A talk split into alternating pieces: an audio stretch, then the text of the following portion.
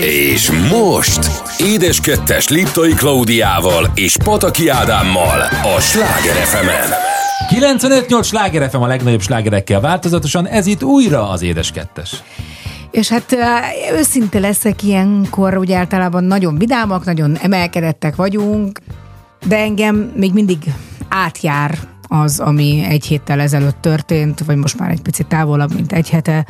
Ugye mai napon temették el második Erzsébetet, és hát tényleg kellett egy hét, akár nekem is, meg egyetlen a világnak, hogy felocsodjon szerintem ebből, mert tényleg egészen megdöbbentő, hogy tudtuk, hogy egyszer el, eljön, ez a, eljön ez a pillanat, hogy, hogy egy 96 éves hölgyről beszélünk, de nagyon nehéz mégiscsak. Úgyhogy megpróbáltam én, mivel hogy ezt tényleg tudja rólam mindenki, hatalmas nagy monarchia fan vagyok, meg nagyon szeretem, meg is nagyon érdekel is az egész történetük, és szerintem tényleg az újkori történelemnek egy nagyon komoly szelete. És megmondom őszintén, hogy én mindaddig nem figyeltem ekkora nagyíton keresztül az egész királyi családot, ameddig nem ismertelek meg. Na hát akkor egy picit összefoglalnám Erzsébet életét, aztán majd szépen így szemezgessünk belőle, ugye.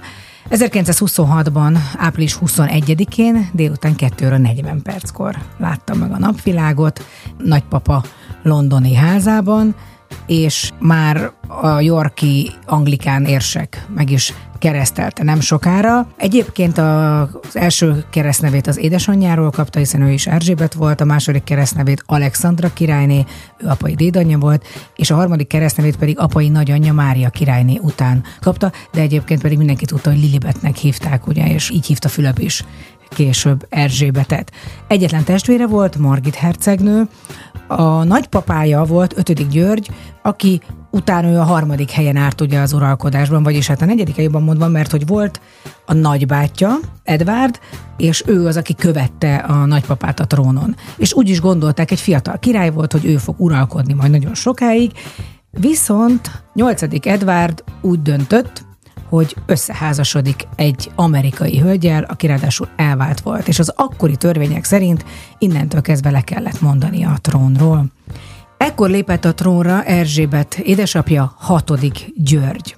Ami szerintem nagyon érdekes, ezt nagyon sokan tudják, de hogy például az egész királyi család nem hagyta el Londont, még a második világháború alatt sem. Elvihették volna a gyerekeket Kanadába, viszont Erzsébet királyné, az anya királyné kijelentette, a gyerekek nem mennek nélkülem sehová, én nem megyek a király nélkül, a király pedig soha nem fog innen elmenni. Tehát nagyon bátran viselkedtek, ott maradtak az egész második világháborút, pedig nagyon komolyan bombázták Londont, ugye végig. Az első hivatalos szereplése 16 évesen 1943-ban volt, és onnantól kezdve elkezdte elkísérni a királyt és a királynét a belföldi útjaikra. Ugrunk egyet, hiszen 1952-ben egy nagyon szomorú hír érte Erzsébetet, éppen Afrikában volt már akkor a férjével, Fülöp herceggel, amikor egyszer csak megkapta az édesapja halálhírét, és abban a pillanatban ugye Anglia királynőjévé vált. Tehát és egy fán ült állítólag, amikor ez a hír jött éppen egy magas lesen voltak. Erzsébetnek rengeteg újítása volt egyébként a monarchiában, amit bevezetett, és aztán szokássá vált. Ilyen volt például, hogy már 52-től, bár még akkor nem koronázták meg, elmondta az első karácsonyi beszédét. És innentől kezdve hagyományá vált, hogy karácsony első napján délután három órakor karácsonyi üzenetet küld. De Egyébként kedves. ezt akkor sem szakította meg, amikor volt a Covid, vagy bármilyen olyan komoly nehézség Anglia életében, mert imádta a hagyományokat. A 60-as években nagyon sok minden szintén újítást vezetett be, Például, hogy rengeteg király látogatást tett Edinburgh hercegével, és akkor találta ki, az volt az ötlete, hogy ezek a városi séták, amiket bevezetett, hogy sok emberrel találkozhasson. Addig nagyon távolságtartó volt az egész királyság, nem nagyon találkoztak az alatvalókkal, innentől kezdve viszont úgy döntöttek, hogy bizony ők szeretnének közelebb kerülni a néphez. Aztán a 60-as években látogatást tett Berlinbe, ő volt az első 52 év után, brit uralkodó, aki német földre lépett. 69-ben adományozta Károly hercegnek a Vesz hercege címet, ezzel hivatalosan is trónörökössé tette őt. A 70-es és 80-as években rengeteget utaztak, 56 ezer mérföldet utazott, tehát 90 ezer kilométert utazott elképesztő Fülöp herceggel. Egyébként az is döbbenetes, ugye, hogy hány államközösségnek volt ő még mindig akkor még gyarmatként a feje, és aztán ugye maradt is végül is attól függetlenül, hogy a gyarmatok megszűntek. Ő volt az, aki az első női miniszterelnököt, Margaret Thatcher-t miniszterelnökként fogadta ugye a Buckingham palotában, de járt Jugoszláviában, sőt, Hirohito császára vendége volt, és szintén ő volt az első ilyen ugye a háború óta, aki japánként, mint ellenséges. Ugye a háborúban a ellenség volt a japán, és így mégiscsak fogadta. Sőt, második János Pálpápát is meglátogatta a Vatikánban. A 80-as évek elég komoly nehézséget hozott Angliának, akkor volt a Falkland-szigeteki háború, nagyon sok minden történt akkor, ami, amiért ő maga is nagyon sokat izgult, hiszen a saját gyermeke is egyébként ott Edward Herceg részt vett, mint pilóta ezekben a háborúkban. A 80-as évek hozta meg két unokáját is, Ugye Károly hercegnek akkor született mind a két fia, William és Harry herceg. Aztán, amikor megnyílt a határok, és lehetett a keleti blokkba is utazni, mindenhova eljött, ahova lehetett. 93-ban járt Magyarországon Gönc Árpáddal találkozott, volt Oroszországban, Lengyelországban, Csehországban, Nelson Mandélával is találkozott. Egyébként az nagyon édes találkozás, megnéztem a neten, ahogy bejön Mandéla nagyon komolyan botra támaszkodva ránéz, Erzsébet azt mondja, hogy nagyon jól néz ki, hölgyem. Tehát, hogy egy nagyon, nagyon kedves találkozás, és hát ez az az időszak, ami meghozta az egyik legkomolyabb válságot szerintem a monarchiában Diana halála, amire relatív későn reagált Erzsébet, és egyébként nem is akart, de aztán végül is egy nyomásnak engedelmeskedve a temetés előtti napon mondott egy beszédet, és ezzel újra egy kis reményt adott, és azt kell, hogy mondjam, hogy ez megint egy nagyon jó döntés volt az ő részéről. Nagyon tudatos, Abszolút. tudatos hölgy volt ő, igazi tudatos uralkodó, és aztán végül is a 2000-es években is voltak szomorú pillanatai, hiszen Margit hercegnő elég korán, 71 évesen agyvérzésben meghalt. Ebben az évben halt meg Erzsébet anyakirályné is, ő igaz 102 éves volt, tehát elképesztő, nagyon jó genetikájú család ők, és ekkor már megdöntötte Viktória királynő uralkodását, hiszen Viktória királynő 63 évet uralkodott, és ekkor ő már a túllépett ugye a 2010-es évek közepén a 60. évfordulón is.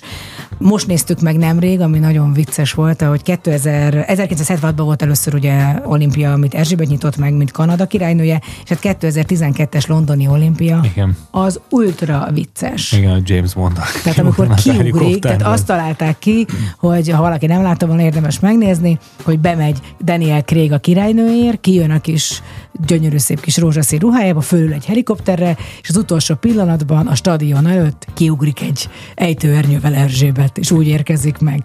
Tehát, hogy elképesztő humora is volt, és azt gondolom, hogy az, hogy ö, biztos, hogy befolyásolta például az utolsó évét, hogy Fülöp Herceg ugye egy évvel ezelőtt halt Nekem meg. az egyik kedvenc kép, amikor a Fülöp Herceg be fölvette a királyi testőrségnek a ruháját, és akkor Erzsébet kuncogva sétál előtte. Igen, igen, ugye ezt a medvekucsmás igen, igen, ruhát, és hogy és hát az utolsó megjelenése az pont két nappal a halál előtt volt, amikor Liz Truss az új miniszterelnökkel végülis egy fogadásban, ugye akkor már Bálmorában, mert már nem mozdult onnan ki, találkozik. 16 miniszterelnök volt az ő regnálás alatt. Liz Truss volt a 16. 16. Elképesztő, hogy megfogalmazzák, hogy a királynői mi volt, mivel jár. A királynő nem vonható felelősségre tetteiért, az uralkodó nem tehet rosszat, és érinthetetlen. Nincs szavazati joga, nem léphet be a parlament alsóházába. Egyébként ezt a törvényt azért hozták meg 1642-ben, első Károly berontott, és ott lekaszabolt egy csomó mindenkit. Ezt nem is tudtam. És ez egy polgárháborúhoz vezetett. Na, hogy milyen jogai voltak a királynőnek, mert sokan ezt nem is tudják szerintem. Azt gondolják, hogy ez csak egy intézmény, vagy ez csak egy kirakat. Elutasíthatja a parlament feloszlatását, ha a miniszterelnökkel együtt úgy dönt. Saját döntése szerint kijelölheti a miniszterelnököt, elbocsáthatja a miniszterelnököt és a kormányt, beidézheti és elnapolhatja a parlamentet, parancsot adhat a fegyveres erőknek, megbízást adhat tisztviselőknek a fegyveres erőknél, kiadhat, visszavonhat útlevelet, kinevezheti az anglikán egyház érsekeit és püspökeit, ugye ő, mint az anglikán egyház feje, tehát ő ugyanaz, mint a pápa a romai katolikus egyházban, békét írhat alá, háborút jelenthet be, és külföldre küldheti a fegyveres erőket. Tehát elképesztő sok minden, persze még ennél sokkal több is van. Egyébként nem tudom, hogy ezt te tudtad, de ugyan nem vezetett magad, de hogy például a jogosítványra se volt szükség ahhoz, hogy vezethessen. Tehát ez is egy törvényben van, hogy nincs szüksége hivatalosan jogosítványra. És azt tudtad, hogy magyar vér is csörgedezett az erejében? Nem, nem. Az egyik ők nagyanyja, Rédei Klaudia. ő, csak úgy mondom, magyar volt. Csak úgy még egyszer elmondom a nevet. Rédei Klaudia. De kával Kával, kával. Mondjuk egyébként nekem döbbenetes, hogy ilyen régen voltak már Klaudia nevük. Bár azt hiszem, hogy a Klaudia név az olasz, tehát az egyetlen, szóval valószínűleg sokkal régebbre datálható. Katalinról már nem is beszélünk. De beszélni fogunk arról, hogy hogyan alakul tovább a monarchia élete, kik következnek az uralkodói sorban, de addig is zenélünk, méghozzá egy olyan előadóval jövünk, aki fellépett a jubileumi ünnepségen júniusban, Sir Rod Stewart, As Time Goes By, itt a Sláger fm az Édes Kettesben. This day and age we're living in gives cause for apprehension with speed and new invention and things like third dimension. Yet we get a trifle weary with Mr. Einstein's theory. So we must get down to earth at times, relax, relieve the tension. And no matter what the progress, or what may yet be proved, the simple facts of life are such they cannot be removed. You must remember this a kiss is still a kiss, a sigh is just a sigh. The fundamental things apply as time goes by. and when two lovers woo, they still say, I love you. On that you can rely.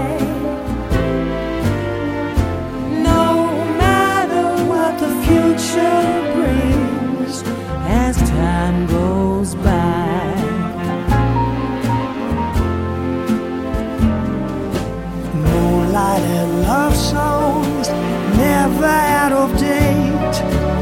Hearts full of passion, jealousy and hate. Woman needs man, and man must have his mate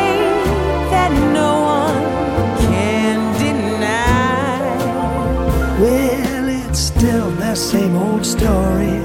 A fight for love and glory.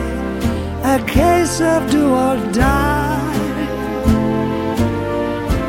The world will always welcome lovers as time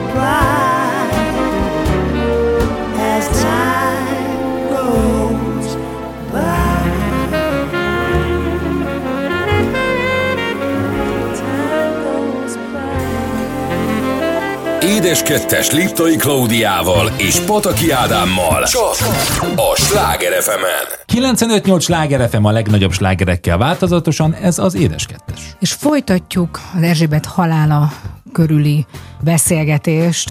Ugye az vitathatatlan, hogy az ő személye kiemelkedő, és tényleg valami olyan helyet foglal el majd a újkori, vagy aztán majd később a visszamenőleg a történelemben, ami nagyon különleges. 14. Lajos volt, aki tovább uralkodott, mint ő, de ő csak azért, mert négy évesen már király lett, és egyszerűen fizikailag több évig volt király, de valóban Erzsébet azért már fiatal felnőttként lett, az, tehát onnantól kezdve neki valós döntéseket Igen. kellett hozni. És hát nagyon nagy kérdés, hogy az ő halálával valóban lezárul-e egy korszak olyan szempontból, hogy megszűnik-e a monarchia, vagy afelé megye az idő. Mert nagyon-nagyon sokan ennek adnak hangot. Például annak, hogy szét fog esni ez az egész, nincs szükség rá. A fiatalok nagyon komolyan gyászolták egyébként Erzsébetet, de nagyon sokan azt mondták, hogy ez erre nincs szükség, vagy nem, nem nincs szüksége az országnak. Ami furcsa, mert ugye 70 év alatt, amíg uralkodott, többször felütötte a fejét ez a gondolat, aztán mégis valahogy pont Erzsébet személye volt az. Ami, ami összefogta ami ezt. összefogta ezt, és ami aztán újra és újra azt bizonyította be, hogy de, igen, ennek a fajta tartásnak szüksége, vagy erre van szüksége van Angliának. Hát szerintem nagyjából Anglia erről is szól, vagy leginkább erről szól a monarchiáról, a királyságról, tehát hogyha mondhatni azt, hogy ha ez megszűnne, akkor Anglia elveszteni a báját. Igen, hát ezt mi kívülről talán így látjuk, mert mi nagyon szeretjük, de lehet, hogy bent a bent élő emberek már valahogy lehet, hogy máshogy gondolják. Az biztos, hogy ugye harmadik Károly lett a király, ez is érdekes, hogy ő választhatott volna más nevet, de nem. Tehát ő a saját nevét Igen, választotta. Az érdekel, hogy a gyermekei hogy szólítják, hogy az unokái hogy szólítják. Hát azt a papa, szerintem apu vagy nem tudom, nem hiszem, hogy azt mondják neki, hogy harmadik Károly király, kérlek ad ide a, a, a kis kanalat, tehát, vagy a sót, tehát nem hiszem, hogy ezt mondják. Mit, vagy annak én mondhatták ezt, hogy Nanyi csináltál most a kedvenc palacsintámból, vagy nem tudom, tehát engem ezek is úgy érdekelnek, mert egyébként a sorozatból, ami ment a Netflixen, abból nem jön ez szerintem át annyira. Nem, nem, nem, igen, ott, ott, ott azért egy távolságtartás látszódik. Abszolút, abszolút. Hát valószínűleg ennyire nem is tudtak az alkotók belelátni abba, hogy valójában nem enged, nem is nem engedte Erzsébet szerintem, hogy ők belelássanak az ő valódi énjébe is akár. És hát az is egy nagy kérdés, hogy Károly egy átmenetet képez majd, valószínűleg mindenképp, tehát hogy a hihetetlen nagy karizmájú édesanyja után nem tud egy olyan erős hát nyilván, uralkodó lenni. Nyilván. Meg hát bocsánat, de hát azért Károlynak van ezzel kapcsolatban azért handicapja is, tehát hogy rá én speciál legalábbis úgy gondolok, hogy ő nem az a az az erőskező, az a határozott férfi ember lenne. Ehhez képest képzeld el, hogy pont most találtam egy cikket, és nagyon érdekes, hogy nagyon féltek tőle, hogy vajon ilyen lázadó király lesz-e Károly, hiszen az elmúlt években nem rejtette véka alá véleményét különböző kérdésekben. Nagyon szókimondóan támogatta a, például a klímaváltozásnak a, a, tehát a, té, a témáját, nagyon-nagyon sok mindenben úgy gondolták, hogy húha, ebből szóval nem lesz olyan könnyű, de Károly azt nyilatkozta, 2018-ban készült a 70. születésnapjára egy dokumentumfilm, és ő abban már igyekezett eloszlatni az ezzel kapcsolatos aggodalmakat, mint mondta, nonsens az a feltételezés, hogy királyként ugyanott fogja folytatni a közszerepléseit, ahol hercegként abba hagyta.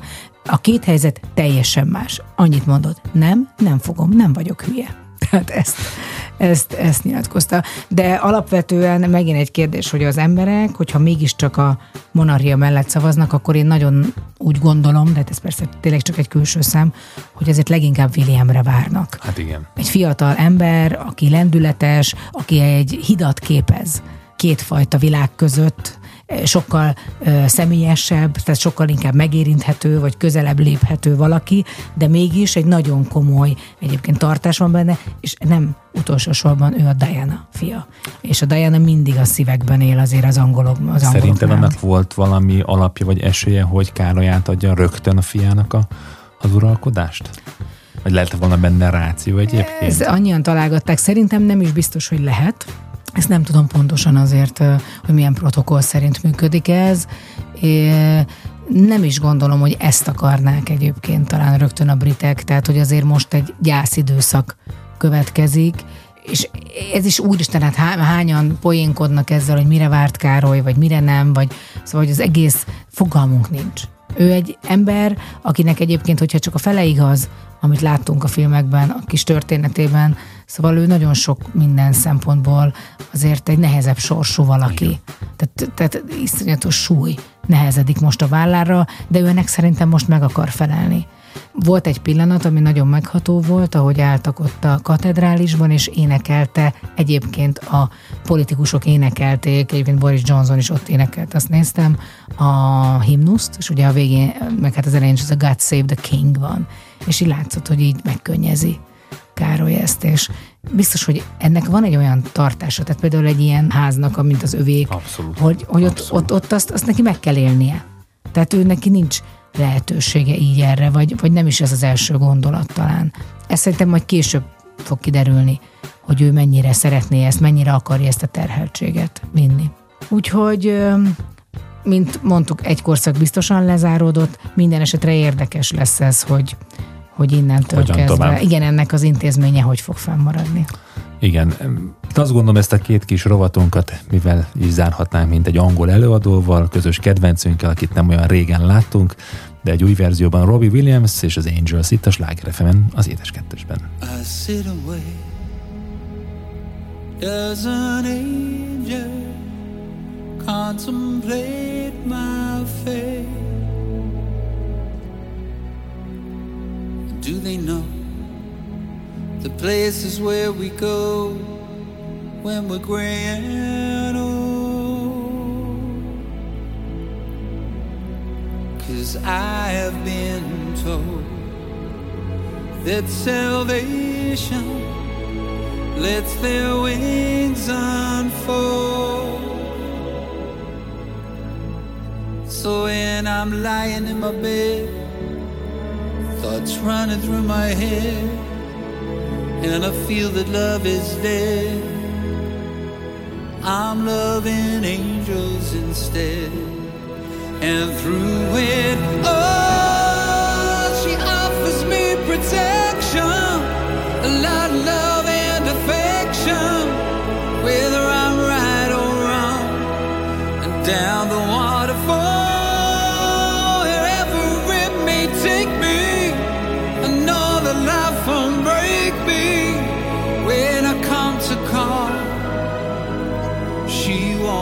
forsake me. I'm loving angels instead. When I'm feeling weak and my pain walks down a one way street, I look above and I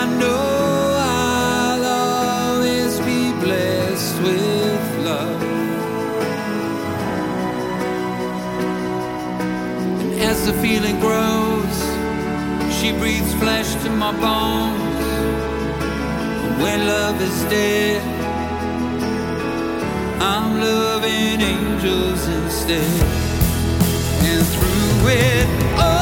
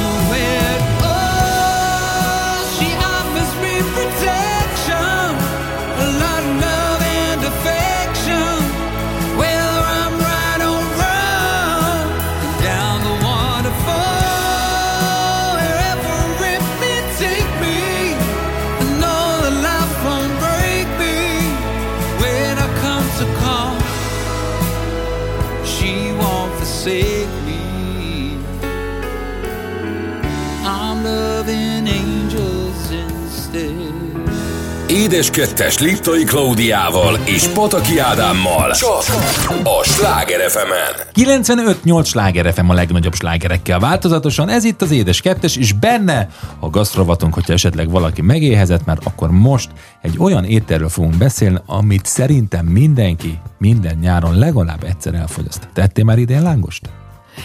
Pedig imádom, de lét... De igen, igen, igen, ettem. Ö, nem egy egészet. Tehát annyira nem, annyira nem voltam bátor, egy felet ettem. Hát igen, nem a lájtos ételek közé tartozik. Én nem olyan régen egyébként, már így nyár végén a fiúkkal volt egy kis összetartás, ahol Miklós barátunk házi lángost készített, ami Isten volt, és szarvasgombás vajjal kenegettük. Tényleg, hogy te, szóval hol van az attól a lángostól, amit a De-. Laci konyhákból lehet elcsorni? A szagyánnál, amikor kimondom azt a szót, hogy lángos, nekem mindig az jut eszembe, gyereknap, érd, helyi vállalkozók által szervezett gyerekeknek a 80-as években gyereknap, és akkor a fölkötött, spárgán felkötött lángos evés, lekváros lángos evés, és azt hiszem, hogy Az sütöttek nem bele. ö, ö, fánk lepény, volt. Nem, nem, nem, Szerintem lepény, az nem, fánk. nem fánk volt, nem, nem, lepény, lepényevés, lángos evés, de Hát de tulajdonképpen hát a lángos lángos. ugyanaz a tészta, mint a fánk. Nem, Tehát lehet, hogy nem te ugyanaz a tészta. Nem. Nem. Na hát mind a kettő kell tészta, de nem az. Másképpen néz, és volt belerejtve, képzeld el, kettő forintos. Bele volt Az sütve. milyen jó, amikor úgy ráharapsz. Hát azt kellett megtalálni, ez volt a feladat. keményen. Ez volt a feladat. és innen nem ez azért, de mondjuk egyébként így utána, hogy ilyen fog- fogadnal egy rés. Megvan a kettes! Úgyhogy nem véletlenül hoztam a lángos ma, mert szerintem lehet, hogy sokan nem is tudják a lángosnak a történetét. Képzeld el, hogy egyes feltételezések szerint egyéb ételekkel együtt a lángos is a török hódoltság idején került a magyar konyhába, mások szerint pedig ókori római az eredete. Hát azért nem mindegy. Hát Mi, egyik mióta nyugatról, hamikáz. másik Ezért keletről. nézzünk így ki. Mert már az ókori Róma óta ezen csámcsogunk. Mindenki jött, jött rajtunk, jött-ment.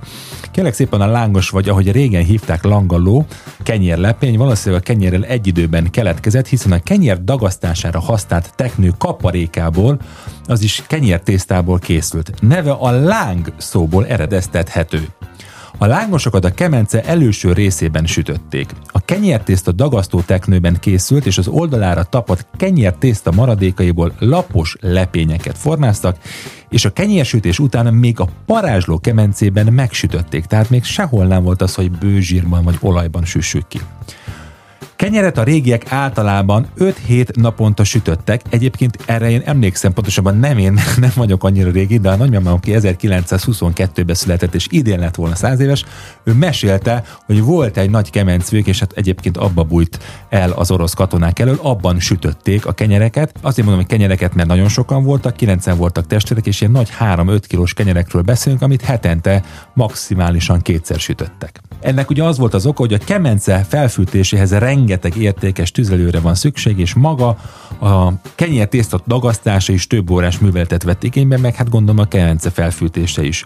Éppen ezért a kenyérsütés reggelén lángost ettek, később és másnap kisebb cipókat, míg sokszor 3-5 kilós kenyereket csak másod vagy harmadnap vágták fel.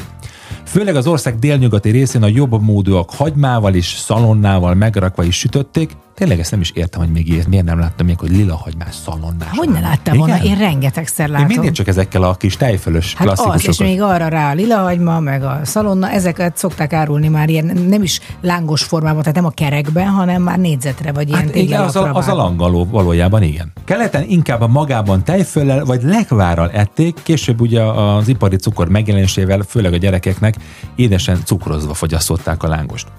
A mezőgazdaság modernizálásával az átalakult vidéki társadalomban az otthoni kenyérsütés hagyománya eltűnt, helyét a sütőépér és az iparilag előállított kenyér vette át. A zsíradékban sütött lángos az 50-es évek végén jelent meg, főként kisiparosok kínálatában. Igazán népszerűvé a 70-es években lett, hát ugye leginkább tudjuk, hogy ez a klasszikus strandkaja a lángos. Igen, igen, tényleg ott állsz sorba, tehát eleve full meleg van, akkor mindig látod benn izzadni azokat a szerencsétlen embereket, akik ott rettentően izzadtak, vagy legalábbis ugye a 80-as években végképp, mert akkor még szerintem ilyen ventilátor se volt ott benn, és ezekben a nagy hát ilyen ipari Teknő, hát teknőben. mondjuk így teknőbe, ott az Vagy- olajba füröztötték a lángos. Igen, vagy, vagy nem is voltak azok a fekete, fe- már feketére égettek azok az edények, tudod, ilyen óriási olyan, igen, teknőszerű egyébként, és abban a 846. napon, tehát mindig el kellett gondolkozni, hogy augusztusban is merjél lángost tenni, Vagy- mert, vagy csak mert ugyanaz az olaj volt, amit júniusban egyszer Nem azért, hogy a tettek. barátomat dicsőítsem, de az ő lángosa olyan volt, ami, ami abszolút nem volt elázva az olajtól, hanem kellemesen ropogott, még középen is. Meg kell, hogy mondjam, én szeretem az el, elázottat is. Igen? Valahogy ez is egy ilyen, biztos, hogy a gyerekkoromból van. Tehát persze nem az, ami tényleg úgy, hogy... Hát de inkább a tejföltől ázzon el meg a sajtól, és ne a zsiradéktól. Na, az már nekem már már sok. Én csak Igen? tejföl leszoktam. Amíg sajtot is ráraknak, én olyan rosszul leszek Hát tőle. figyelj, hogyha a kedvenc csedárodat reszelem rá, akkor csak megeszed. De csak kis mértékben. Hát nem gondolta, egy kis tenyérnyi lángos. De hát én magában is, én ugyan vagyok ezzel, mint a palacsintával, tehát nem jutok el odáig, hogy már megkenjem valamivel, mert már főzabálom az első nyolcat a palacsintából. Azt, abból is bármennyit lehet enni.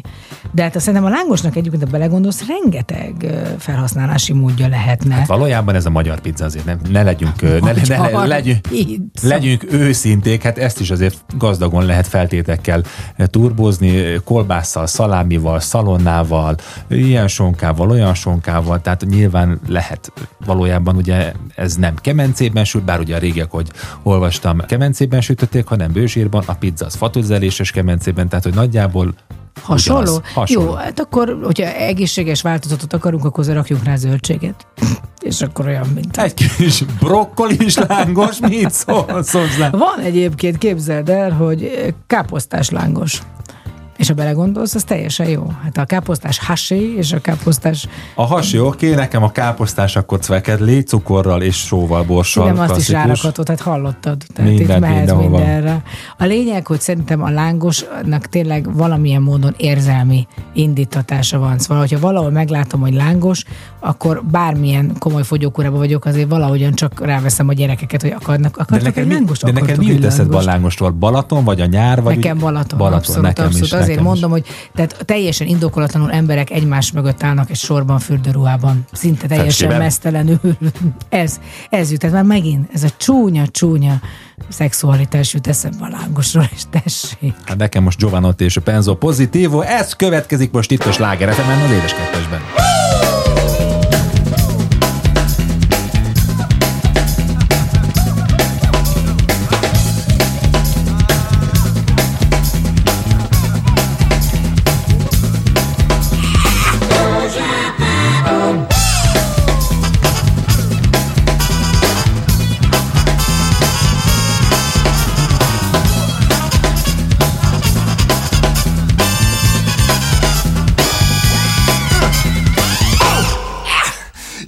Penso positivo perché son vivo, perché son vivo. Io penso positivo perché son vivo e finché son vivo. Niente nessuno al mondo potrà fermarmi da ragionare. Niente nessuno al mondo potrà fermare, fermare, fermare, fermare questo una che va. Questo una che viene che va. Questo una che va. Questo una che viene che va. Io penso positivo ma non vuol dire che non ci vedo. Io penso positivo in quanto credo Non credo nelle divise né tantomeno negli abiti sacri. Che più di una volta furono pronti a benedir massacri. Non credo ai fraterni abbracci che si confondono con le catene. Io credo soltanto che tra il male e il bene È più forte il bene. Ah, Bene, bene, bene, bene io penso positivo perché son vivo, perché son vivo.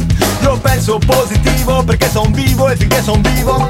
Niente nessuno al mondo potrà fermarmi da ragionare.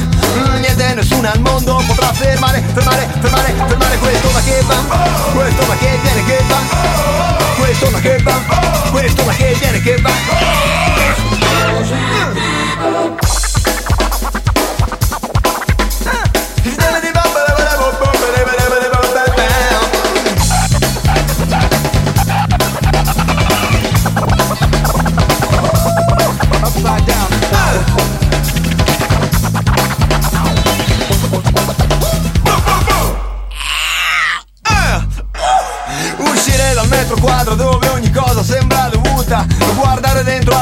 c'è una realtà sconosciuta che chiede soltanto un modo per venire fuori a vedere le stelle, e vivere l'esperienza sulla mia pelle, sulla mia pelle. Io penso positivo perché son vivo, perché son vivo. Io penso positivo perché son vivo e finché son vivo. Mm, niente nessuno al mondo potrà fermarmi da ragionare. Mm, niente nessuno al mondo potrà fermare, fermare, fermare, fermare questo da che va, questo da che viene che va. Questo da che va Questo da che viene che va Questo da che va Questo da che viene che va Questo da che va Questo da che viene che va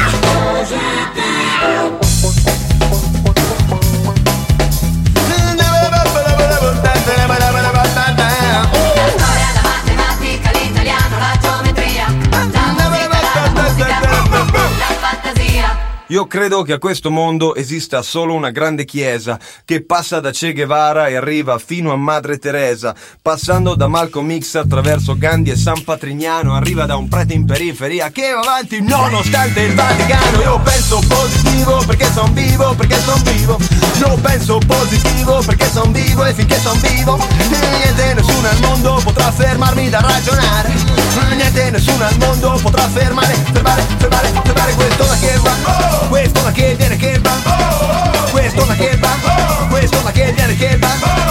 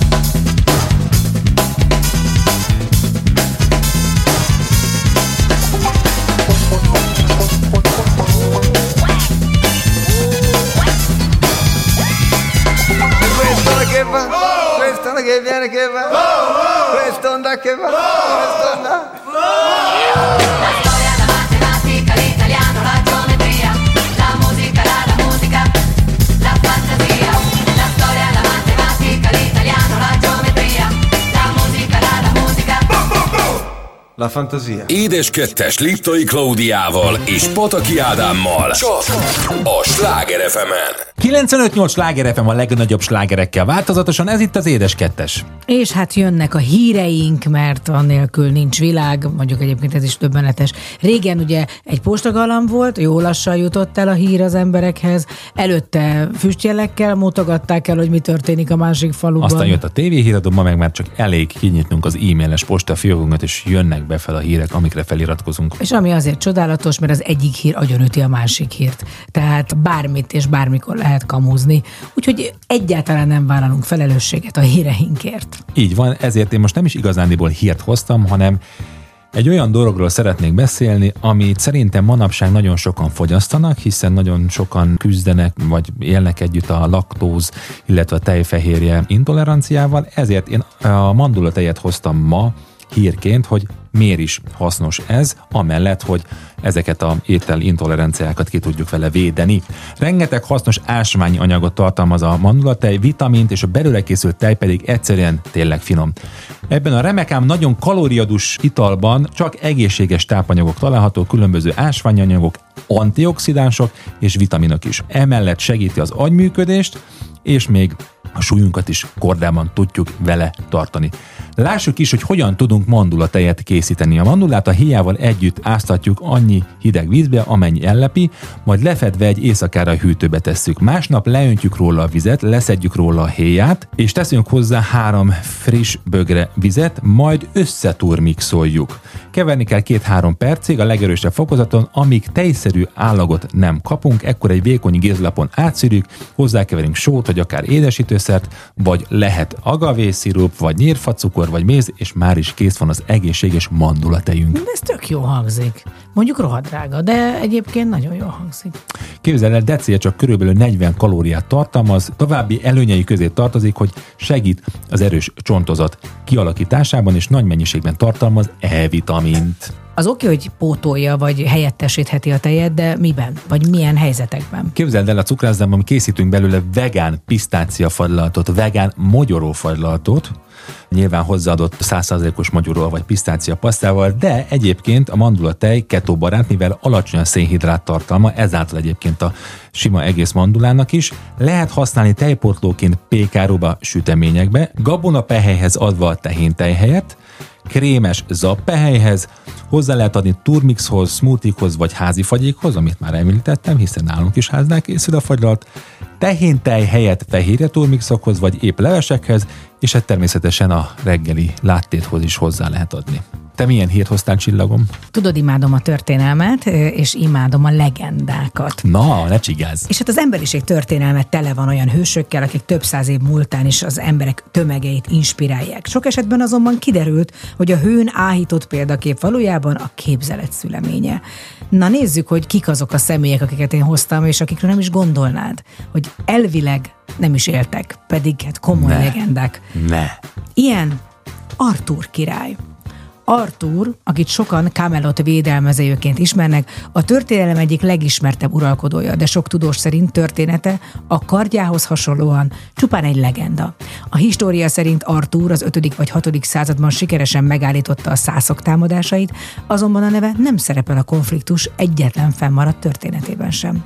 Artúr karaktere a 9. századi mondákban bukkant föl először, és a híres kerekasztal lovagjairól szóló első beszámoló pedig csak Geoffrey of Monmouth Britannia királyénak története című szövegében jelent meg a 12. században. Az előbb említett tények ellenére egyes történészek még mindig úgy vélik, hogy ezeket a történeteket egy valós szeméről mintázták, pedig sokan úgy tartják, hogy az Arthur legendát Ambrosius Aurelianus király, Ritomaus, vagy talán vagy Lucius Arotorius Castus nevű római hadvezér hősei ihlették. Na hát pontosan ezért hívták csak Artúrnak. Igen. Gyerekek, valaki mondja már összefoglaló néven ezt a sok mindenkit. Az az Arturius, az jó, de az még mindig rohadt hosszú. Artur. Oké, okay, szuper, Ennyi. megvan. Ennyi. Artur és a kard. Na, aztán például, hát Pitagoras, Pythagoras. Nem mondod, hogy nem létezett. Hát Ugye, amikor a, tanultuk? várj, a fejünket Na. vakargatva találgattuk, hogy az A négyzet plusz B négyzet az egyenlő C négyzet, Ezért ismételtem majdnem Hát évet. nem is gondoltuk, hogy aki a tétel mögött áll, az egy bizonytalan kimenetelő személy. Hát akkor lehet, hogy ez sem, ez sem igaz, hogy A négyzet plusz B négyzet egyenlő C négyzet. A valóságban minden, amit Pythagorasról tudunk, az a követőinek írásaiból származik. És ezek közül sok beszámoló erősen mitologizált, többek között az is például, hogy Pythagoras Apolló fia volt. Úgyhogy valószínűleg ő nem is létezett. És valaki egyszer csak krikszkrakszokat rajzolt föl, Hát és akkor de ebből... kitalálta ki a... á, á, na minden. Na és akkor a következő ókori görög, Homérosz. Ő se. A tudósok régóta találgatják, hogy mi lehet az ókori költő Homérosz Iliász és Odüsszea című műveinek pontos történelmi alapja. De a vita Ezt magára, gondolom, hogy mit volt anyám, De tudott ilyen rohadt hosszút írni, ugye? De a vita magára a szerzőre is kiterjed. Egyes elméletek szerint a legnagyobb görög író nem is létezett, és ha igen, szinte biztos, hogy nem ő az egyedüli szerzője a két híres műnek. Az életrajzi adatok hiánya miatt egyesek azt feltételezik, hogy az Iliász és az Odüsszea valójában különböző költők gyűjteményei, vagy a nemzedékek során szóban továbbadott népi történetek összefoglalásai voltak. Hát összeollozták. És akkor még egy ember, aki már azért sokkal közelebb élt hozzánk, és az ő személyét is megkérdőjelezik, hogy volt-e. William Shakespeare. Ne.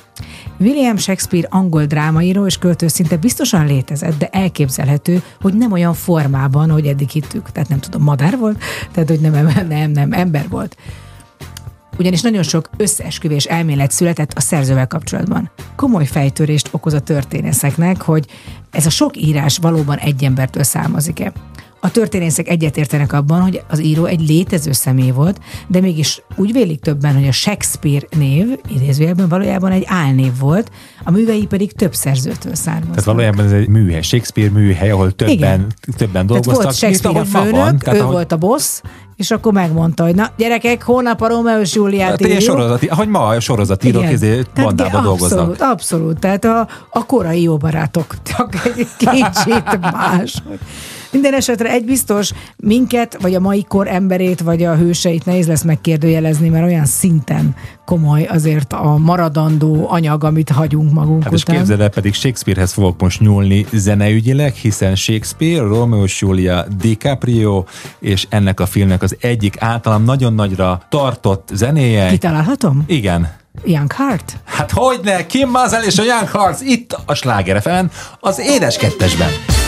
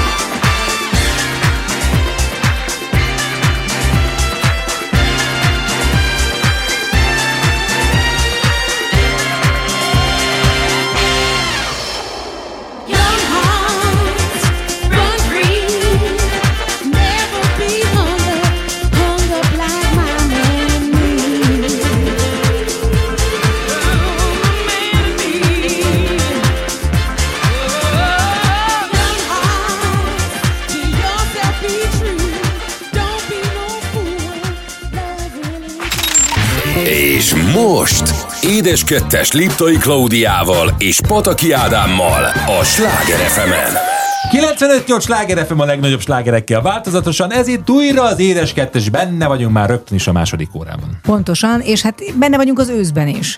És, Hát és az az igazság, hogy nagyon sokszor későn kapunk kézbe egy csomó mindennel, még ősszel, hogy már úgy az ember még vágyik arra, hogy jaj, még egy picit melegebb van, még nem kell foglalkozni azzal, hogy ősszel mi változik, mert nem csak a természet hullajtja le leveleit, Hanem, hanem mi mi is lehullatjuk a leveleinket. Úgyhogy ma két olyan robotot is hozunk, amikor az ősszel kapcsolatos megújulásról beszélünk, mert ez nem csak a tavasszal kell, hogy figyeljünk arra, hogy na, kijöttünk a télből, és akkor egy kicsit felrázzuk a pikkelyeket, hanem, hanem ősszel is fontos. Most először a szépségápolásról szeretnék mindenképpen beszélni, vagy szeretnénk mind a ketten, mert ezt már megszokhatták, hogy Ádám ugyanolyan fontosnak tartja, és ezért nagyon ritkán jutok be a fürdőszobába. Ez nem igaz. Ez nem igaz. Állandóan én várok rád meg a pankára. Ezt a dumát, tehát múltkor is ott toporgok, még egy kicsit a haját, még jön a szemkrém, még a... De nem, egyébként tök jó, meg én ezt nagyon szeretem, csak ugye Jetko vagy, tehát egyszerűen... Mi vagyok? Jetko. Micsoda? Jet, jet, Jetko. Yeti. Jetko, Jetko. Kösz szépen. Jetko vagy, és nem lehet odaférni. Tehát nincs esélyem sem. hogy- Párt ki a sorodat. Még talán a Marci, aki oda tud, és Hát azt mondja, odafér, persze. Persze, de mindenhova odafér. Oh. Na, neki még nincs szüksége ilyen komoly szépségápolásra, de nem lehet elég korán kezdeni. Na, kezdjük az igénybe vett hajjal. Ugye nyáron nem a hajszárító, hanem mondjuk a nap és a víz az, ami igénybe veszi a hajhagymákat, meg a hajunkat is. Ősszel már viszont a hajszárítás is kell, és ami ugyanolyan káros tud lenni, főleg, hogyha rosszul csináljuk. Ezért ilyen szalmaszerűvé válik a haj, érdemes levágni a töredezett hajvégeket. Nekem nemrég volt a hajvágásom. Egyébként azt mondták, hogy jól sikerült, meg egy új frizurát is csattintottam. Egyébként nekem ez egy mániám, hogy legyen. De mi volt a változás? Ne haragudj, de nap mint nap látták, de mi volt a változás? Vagy még kell visszamenni? Vagy? Ez most komolyan mondod? De hogy akkor már csak viccelek. Marha jó humorodban. Alá Hát vágtak a végéből magam. elég sokat, igen. csináltattam egy frufrut, nem veszed észre? Tehát nem tűnik fel? Nem, őszint leszek, ez most nem Hát ez fel. marha jó, mert egyébként mondjuk csak ö, 10 millió embernek tűnt föl neked, nem? Tehát Tudod, a gratulálok. 10 millió ember az nem lett téged nap, Na, nap. tehát a lényeg, hogy a töredezett végeket mindenképpen vágjuk le, és a regeneráló sampont és balzsamot is használjunk. Jóval több, tényleg igényli ezt a Neked van ilyen regenerálós tamponod? Zsurlófüves, úzaproteínes, ezt ajánlják itt nagy szeretettel. Melyik flakonban van, mert holnaptól én is azt használom. Hát azon gondolkozom, hogy elültetem a hajamat. Tehát a, a búzafű mellé ültetem el, és ha, ha szeretnéd ezt tudni, ezt neked ajánlom, a biotin és a cink serkenti a hajnövekedést. Mire akarsz ezzel utalni, hogy hátul már a kis, kis Hát azon már nem segít semmi, segít. drágám, Aha. azon már csak egy ilyen kis Egy szemhéjpor, amivel el tudnám fedni azt a kis aranyos. De fekete színű. Hogy az. takarja. Na, hát és ami a, ugyan a hajunkra igaz, igaz a bőrünkre is. Ősszel természetesen kopik a nyári barnaság, így a bőrünk fakónak és sápatabbnak tűnhet. Ez ellen segít a radír. De Nem a- nem a gyerektől igen, el. ellopott, igen, hanem ugye a radírozás, amitől a bőr újra élettel telinek látszik majd. Mindenképpen használjunk az radírozás után energizáló szérumot. Nekem nagyon jó energetizáló szérumom van. Igen? Aha. Az is van? adom. Az is van. Az is van. Jaj, de hogy is, az meg van számolva, oda van írva, hétfő, kedd, olyan, mint a Nincs. bugyi. Ne, Dehogy nincs ne. megszámolva. Abban, de hogy van megszámolva, édesem.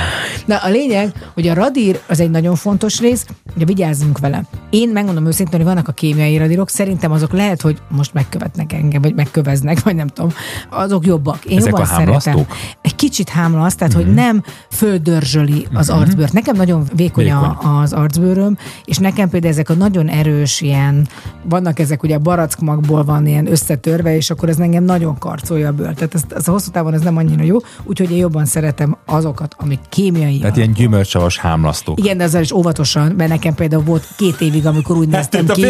Mi, így van, mint egy ilyen visszás pandamaci, hogy nem fehér volt a szám körül, hanem vérvörös mondjuk. De azok a trollok és jetik, mint én, akiknek nagyon vastag bőrük van, én a férfiaknak is, nekem is van otthon, a mechanikus arcradírt javaslom, mert az tényleg szépen meg tudja egy kicsit frissíteni a bőrt. És hát mostantól kezdve sokkal hidegebbek a reggelek, elkezdődik majdnem sokára a fűtés szezon is. A meleg és a hideg, ez a két dolog nem annyira tesz jót a bőrünknek. Szárad Hát tőle. így van, főleg a mai rezsiárak mellett meg kell találni az optimális hőmérsékletet. Egyébként ez jót is fog tenni a bőrnek, mert hogyha nincs olyan nagy hőingadozás, amikor kilépünk, belépünk. Ami nagyon fontos, hogy a hidratálás. Tehát ugye mindenki ezt szajkózza, de nincs mese. Tehát itt nem arról van szó, hogy ilyen baromi valami vastag zsíros krémeket kell magunkra kenegetni, hanem a hidratálás, Igen. tehát hogy a rugalmassága megmaradjon a bőrnek. Mert azt szokott látszani, amikor ilyen pergamenszerűen így a ráncok ezerrel tolulnak elő, olyankor nagyon száraz a bőrünk. És hölgyeim, uraim, ne tessék elfelejteni a belső hidratálást sem, hiszen az is nagyon fontos. És hát van még egy valami, amiről nem szeretünk annyira beszélni, de hát ez mondjuk főleg a hölgyeknél van. Ajakápolás? Igen, ez egy másik. már itt tartunk. nem, ezek bizony a kéz és a lábkörmök. Vagy nem azt, hogy nem szeretünk róla beszélni, de az egy kicsit ebben ugye szemérmesebbek vagyunk. Álljunk meg egy pillanatra. Szerintem az igényes férfi az eljár manikűröshöz és pedikűröshöz. Ne nézd a kezemet, én holnap megyek. Igen. Szerintem az ápolt férfi abszolút ezeket a szépészeti szolgáltatásokat igénybe veszi. Hát vagy megtanulja magának, hogyha mondjuk ez mondjuk anyagilag van. nem megengedhető. Így van, Vagy így van. megkéri a feleségét. Így van, mert ahogy, ahogy, ahogy hát jó, hát téged mennyi mindenre nem tudlak megkérni. Múltkor is mondtam, beállta a vállam, hogy gyere drágám, masszírozd meg. Én ugyan nem masszírozlak meg. Hát olyan nagy vagy. hát Hát a vállamat mondtam, nem az egész test, nem egy, nem egy full body masszás, kért egy ilyen csúszka masszás. Figyelj, drágám, A vállam. Mindig azt szoktam mondani, én tudom azoknak a számát, akik ezt meg De tudják. nem adott meg az Isten szerelmére, hát legalább átküldenéd, hogy drágám, menjél nyugodtan, már ki is van fizetve. Hát, hogy érted? Ért, jó, drágám, jó, jó. Ugye egy idő után egy olyan számot is kapsz majd. Tudod, miért? Tehát, hogy egy kis, ahol megcsinálják a lábadat. is.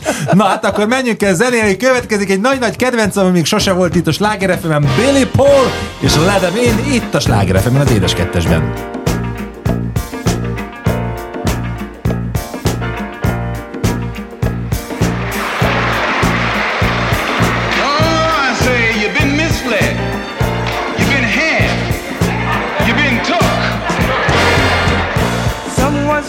At the door. Somebody's ringing the bell.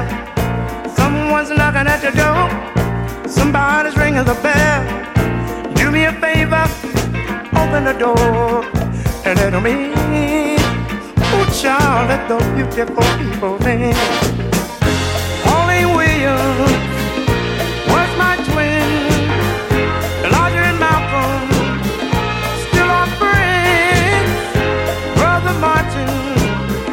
can't forget John, Bobby Megan, Louis Armstrong. Lord, now let the folks in. I wanna see my twin. Let the folks in. We gonna sit in my den.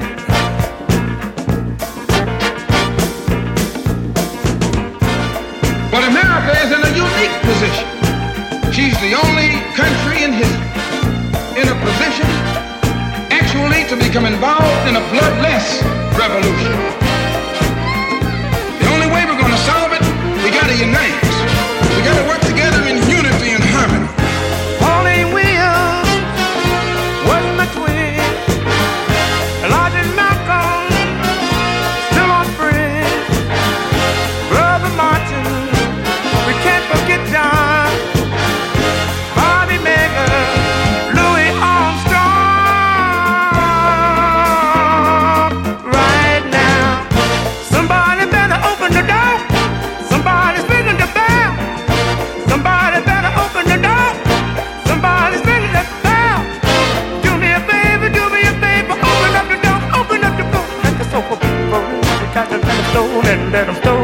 at a time.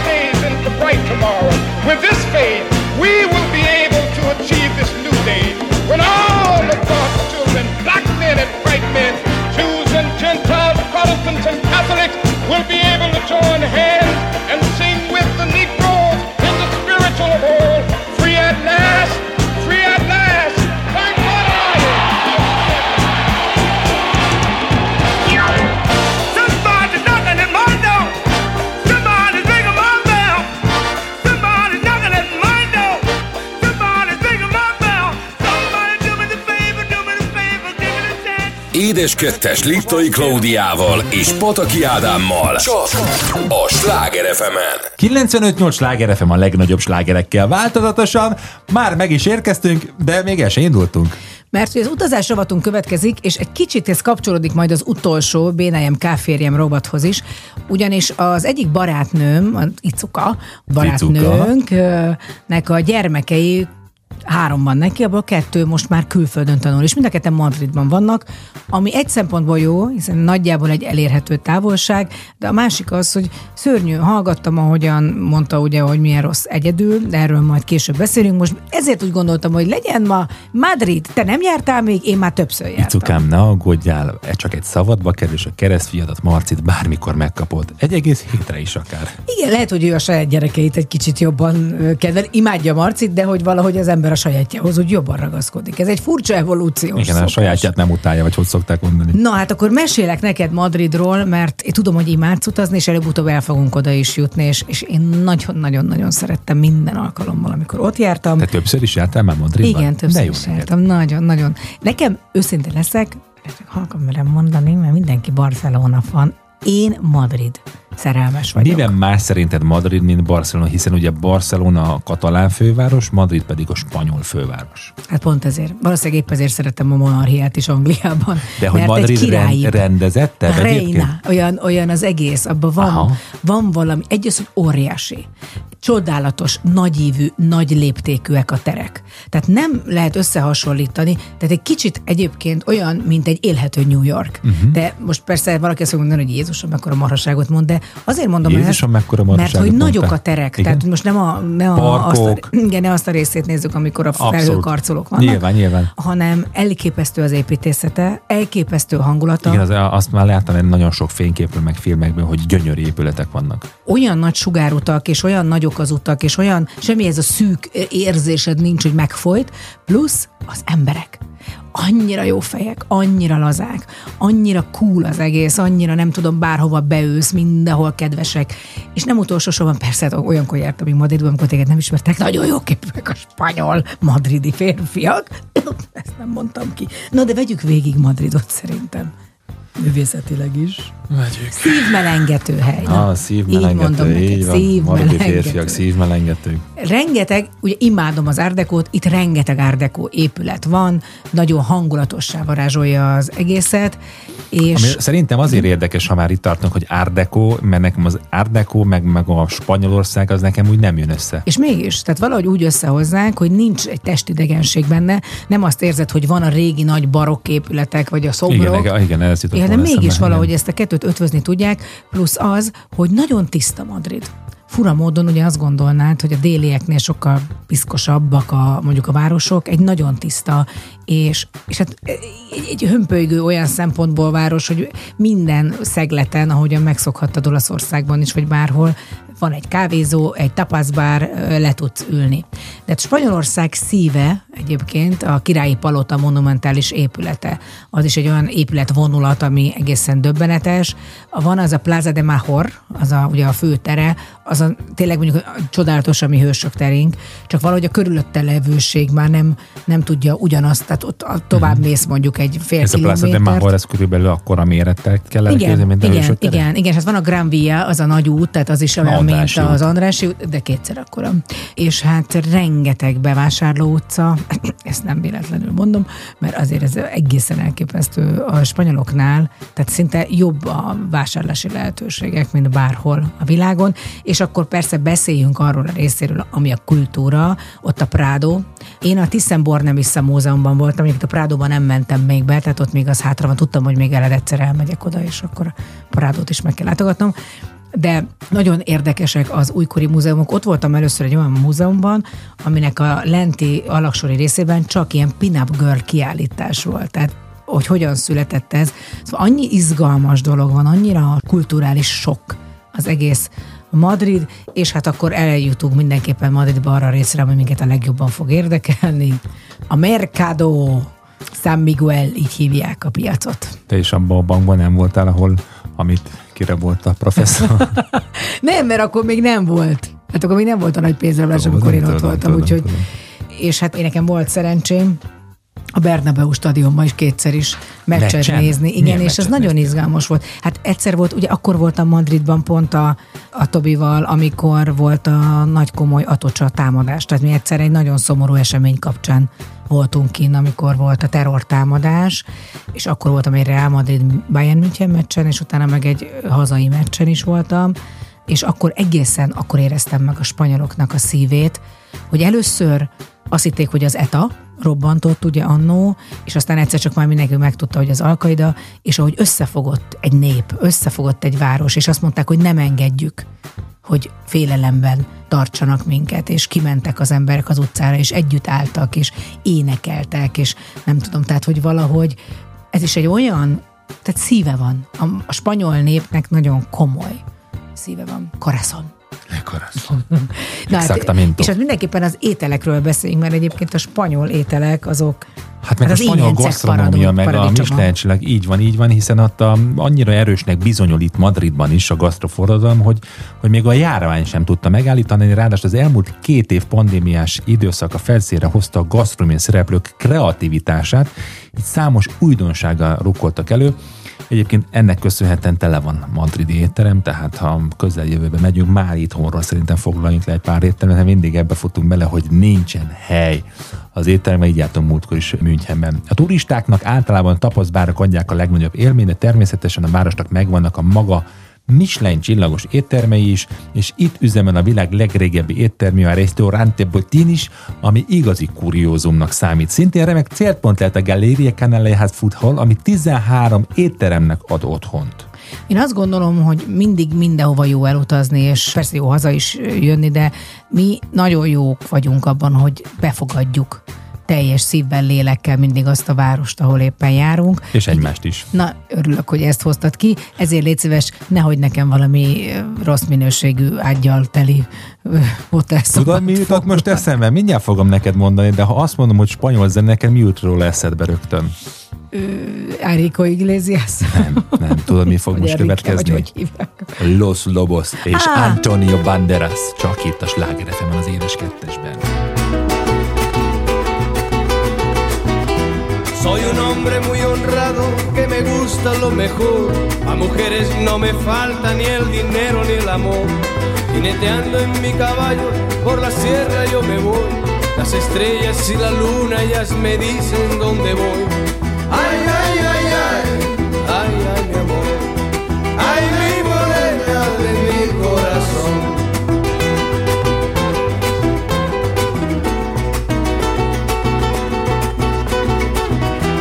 Me gusta tocar guitarra, me gusta cantar el son. Mariachi me acompaña cuando canto mi canción. Me gusta tomar mis copas, aguardiente es lo mejor.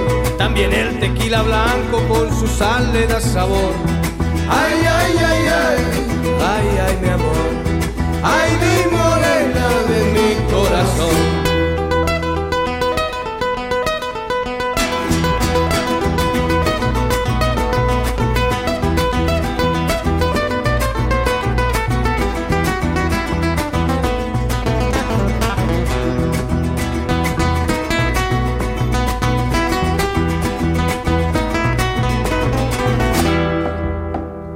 Gusta tocar guitarra, me gusta cantar el son.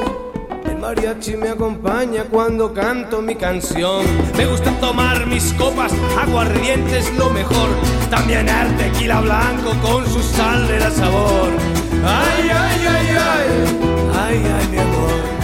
Ay, mi morena de mi corazón.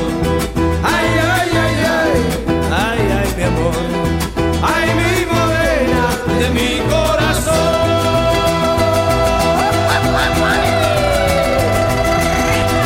Édes kettes Liptai Klaudiával és Pataki Ádámmal. Csak a Sláger fm 95-8 sláger FM a legnagyobb slágerekkel változatosan. Ha már megettük Madridot, akkor ideje egy kicsit mozogni is. Klauka hozott nekünk egy-két tippet, hogy miket lehet ilyenkor ősszel sportolgatni. Pontosan, nem is egy-kettőt, elég sok mindent. Nem Ö, gondozz velem. Remélem, hogy, és még azt is hoztam, hogy miben érdemes. Azt hittem, hogy már télit is hoztad. Igen, már egyből nem, nem, nem szaladok ennyire előre. Na, vannak kinti, benti sportok, de egyébként van olyan benti sport, amit lehet egy darabig még, hogyha jó idő van kint is űzni. Fedett pályás kinéz magasabbra? Atya úristen, nem akarom azt mondani, hogy ez érdi humor, mert semmiképpen nem akarok ennyire egyszerű lenni, mint most te, de fedett pályás kinéz magasabbra? Persze. És te ismered ezt a sportot? De figyelj, akkor miért nevetsz rajta még mindig? Hét éve vagyunk együtt. Hát már soha. több, már több. Soha, Már több. soha nem, nem hallottam tőled. Ezt? De jó, hogy nem hallottam. Ú, basszus, akkor lehet, hogy... eh, Aha. Jó egyébként, jó, hogy mondod, jó, hogy mondod.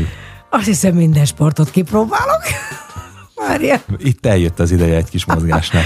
Jóga. Hát ez nem az én világom, engem nagyon untat meg, én nagyon-nagyon lassan tartom, Pedig de nagyon fontos. kipróbálhatnád, mert nagyon hasznos lenne sok esetben. Láttam most egy képet nemrég, hogy egy nő mit tudott megcsinálni a testével. Hát engem... És figyelj, ha még a bikrammal kombinálod, akkor aztán tuti siker Egy lenne. csillagom, az biztos, hogy ha egyszer megpróbálnám azt a poszt, akkor az tudja, hogy engem a, nem tudom, a tegbogozna szét, mert hogy a, a büdös életben nem tudnék kiszabadulni. Na, tehát a joga nagyon jó, mert lehet kint is, bent is jogázni. Kajakozás, azt már benne nehezebb, persze vannak, vannak Szimulátorok. szimulátorok, de mondjuk, ha még, még nincs nagyon hideg, bár mondjuk a kajakozók azok télen is kajakoznak, jó vannak, főleg szárazföldi edzés van, de azért mondjuk a jégtörő kajakozó, vannak ezek a nagyon durvák. Nagyon-nagyon. Na, hát a, ami engem sose fogsz rávenni, de nagyon sokan csinálják, a terepfutás. Azt hiszem a lovaglásra gondoltál. Terepfutás térkép nélkül. Tehát az a, az a, leg, az a legdurvább változata, amikor mit csukott szemmel, vagy bekötött szemmel leraksz engem valahol egy erdő közepén, azt találjak ki. Lehetne egy ilyen is, de hát a terepfutás az egy tök jó dolog. Persze ehhez kapcsolódik a túrázás, és azt én nagyon szeretem is, tehát na, az végre az én sportom, mert az olyan, mintha sport lenne, de közben. Mi most a hétvégén Marcival ugye megyünk egy apa-fia táborban, na ott lesz túrázás. Te izgi, jaj, remélem jó időtök lesz. Öltöztes fel rendesen a gyereket, légy szíves, jó? Ö, Tehát a 42 hazahozott szipogó. felnőtt férfi ember Hagyjuk vagyok. ezt, már mindjárt egy várom. Ja, nem, még nem, még messze vagy. De hogy ne haragudj, de hogy nem, nem. mennyi idős lesz a Ha jövőre? szipogó, logó orra Mennyi jön vissza lesz a a gyerek, jövőre? te maradsz otthon vele.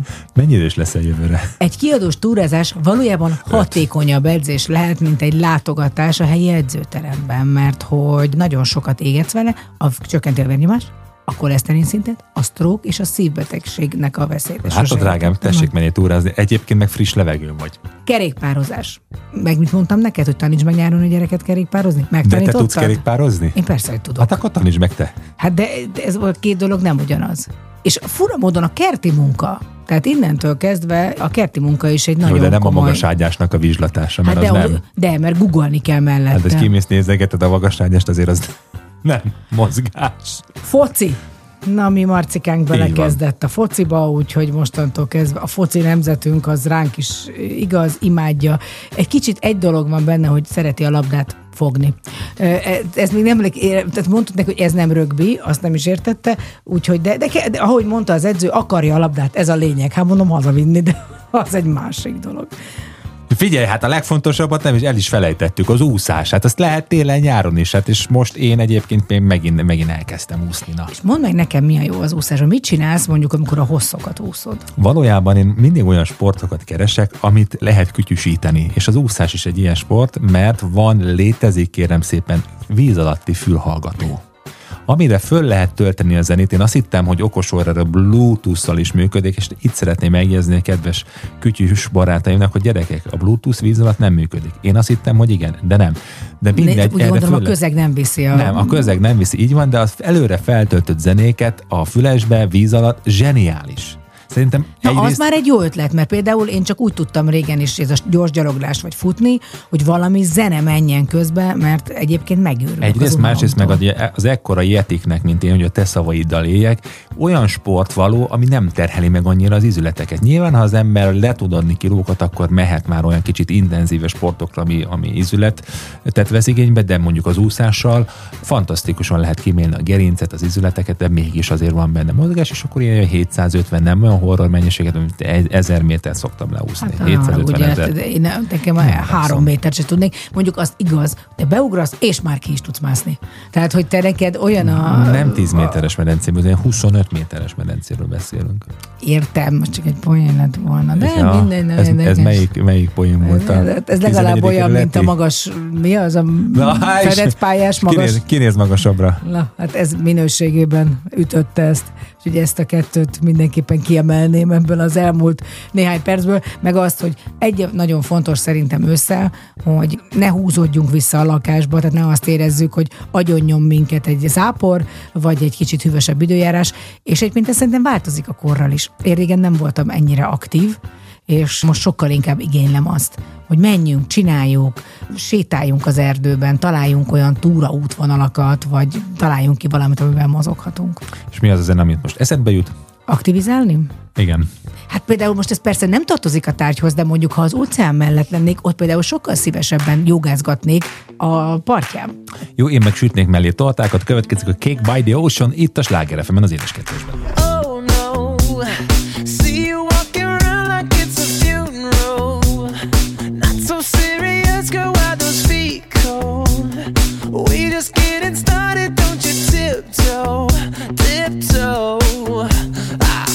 Waste time with the masterpiece, to waste time with the masterpiece.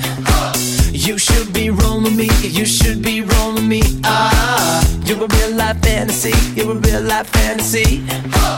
But you're moving so carefully. Let's start living dangerously. Talk to me, baby. I'm going up on this sweet, sweet baby.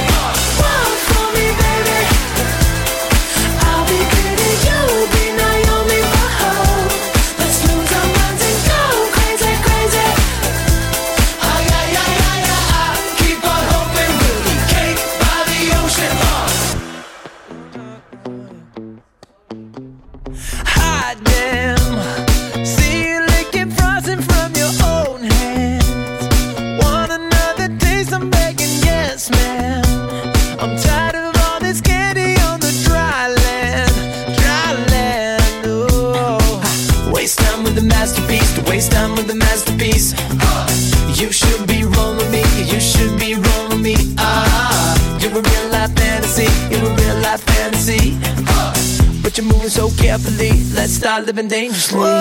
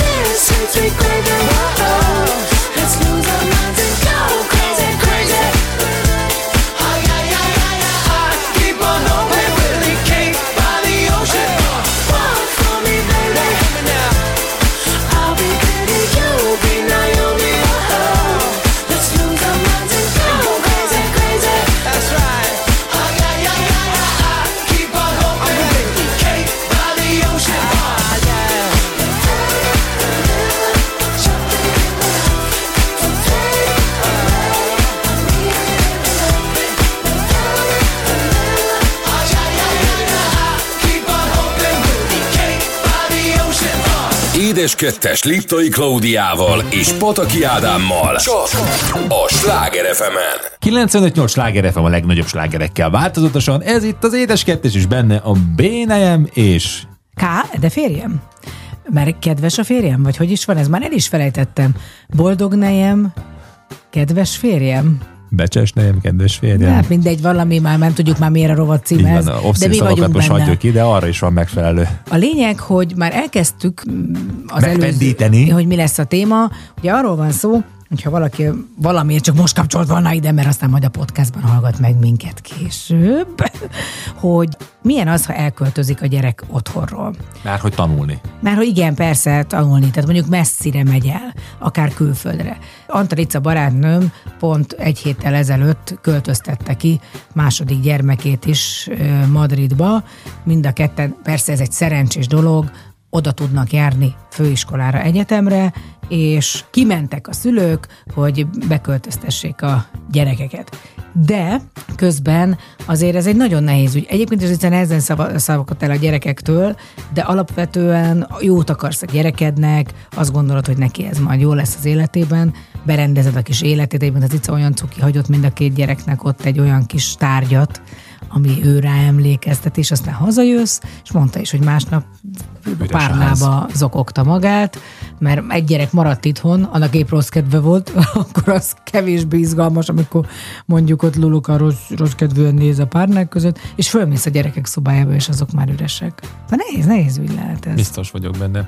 Nekem megmondom őszintén, a 90 Kilen, azt hiszem tíz éves lehettem, igen, valamikor, amikor a testvéremnek volt egy lehetősége, hogy Németországban egy magyar gimnáziumban tanulhatott, és szegénykém úgy kezdte az első napot, vagy másodikat, miután eljöttünk mi, hogy, hogy egy eltörte a kezét egy sportolás alkalmával, tehát, hogy nem elég a honvágya, de még hozzájött ez a kéztörés is, és akkor még nem olyan volt a világ, mint most, hogy akkor lehet videótelefonálni, mobil, és akkor közösségi oldal, és akkor minden közel van, hanem, hanem maga a telefonálás is egy komoly költség volt, meg elbeszélgetés, meg, meg nem lehetett ennyit kommunikálni, akkor még ment a levélírás, tehát ő is írt, mi is írtunk, és egy idő után, egy idő után nekem is hiányzott, mint testvér, hogy nincs, otthon a, nincs otthon a házba. Tehát, hogy megszoktad azt is, hogy mindig jön, aki csesztet, meg dolog van, meg verekedés, meg fiútestvér, meg játszás, meg minden, meg együtt a család, és amikor hiába kirepül, és akkor azért még nem úgy fogtuk ezt fel 90-es években, mint most, hogy fú, de jó, hogy külföldön tanulhatsz, és akkor mennyi tanuljál nyelveket, egy csomó kapcsolatot szerzel, és viszonylag a közlekedés is sokkal eh, egyszerűbb és sokkal kisebb már a világ, mint azt gondolnánk, hanem akkor az még erős távolságnak tűnt Igen, és az volt egy, is. az egy nagy döntés volt, és akkor az egy elválási helyzet, és Abszolút. az nem két perc múlva fog megoldódni. De egyébként egy visszatérve még egy Jánosra, hogy eltörte a kezét, szerintem ez is egy, tehát ő nem szeretett volna szerintem ott. Szóval lelkében kettősség volt, nem? Szerintem maradt, pedig voltak ott magyar barátok, tehát volt olyan cukrász kollégám, a gyerekei szintén ott tanult kint, meg egy másik barátnak is, tehát mégis voltak ott nem ismeretlenek, mázi barátok is, de mégis valahogy ő, ő nem szeretett volna szerintem kikerülni a családi fészekből. Hogy ez mennyire fontos még a mai gyerekeknél is, hogy itt az Ica barátnőmnek a két gyerekénél is úgy van, hogy a lánya az egy magyar barátnővel él együtt kint, a fia az most egy kollégiumban él, de kint jár az egyik két barátja is ugyanúgy. És ők abszolút összejárnak. Tehát, hogy azért ez, ez, ez, ez ahogyan az összes ilyen világban a kihelyezett közösségek. Abszolút. Tehát így alakultak ki a Chinatownok, az olasz negyedek, tehát nem? Little Ez- Italy. így, hát így, így, így alakul ki, hogy, hogy valójában azért a hasonszörű a hasonszörűt keresi elsőként, vagy annak a társaságát, és aztán persze ez növekszik. És azért az is biztos, hogy amikor a te, tesót kint volt, az messze nem volt ilyen multikulti a világ. Abszolút. Tehát ő- Bár egyébként akkor volt venezuelai osztálytárs egyébként. Már nem ott kint, hanem itthon. Ja, persze, abszolút. Tehát nem volt abszolút. ilyen rálátása. Abszolút. Hogy, Hát tehát semmire renge- nem volt, tehát- tehát nem volt internet, semmi. Hát ma rengeteg, bár voltak ugye mondjuk kubai, meg nem tudom, vietnámi diákok nálunk. Nem, biztos oroszok igen, is persze, igen, de nem. de, nem. de, hogy alapvetően ma hát sokkal komolyabb a merítés már itthon is. Há, hogyne, Hát hogyne. bárhova mész, sokkal színesebb a világ szó szerint is, és akkor így ez így könnyebb. De Hát az, mert Anna Gréta iskolájában és az általános iskolában is már vannak multikultik. pedig ők ugye egy, egy, egy Egy klasszik, klasszikus klasszik általános általános iskolába járnak.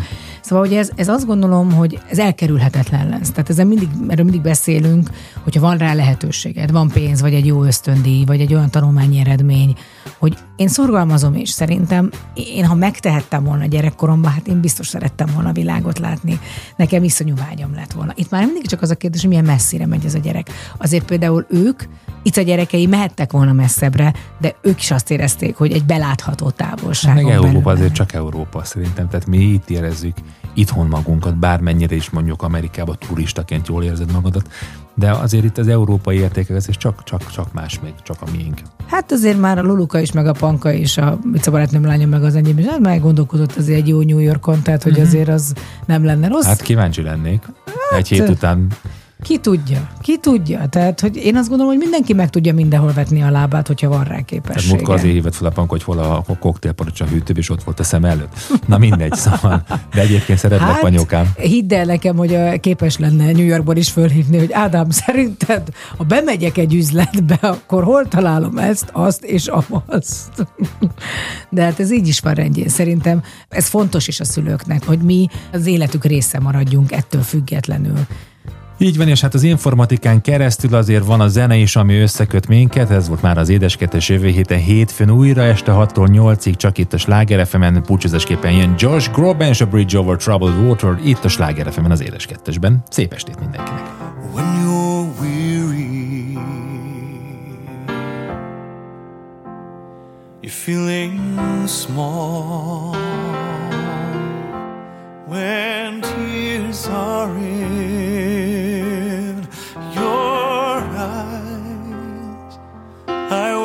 dry them all.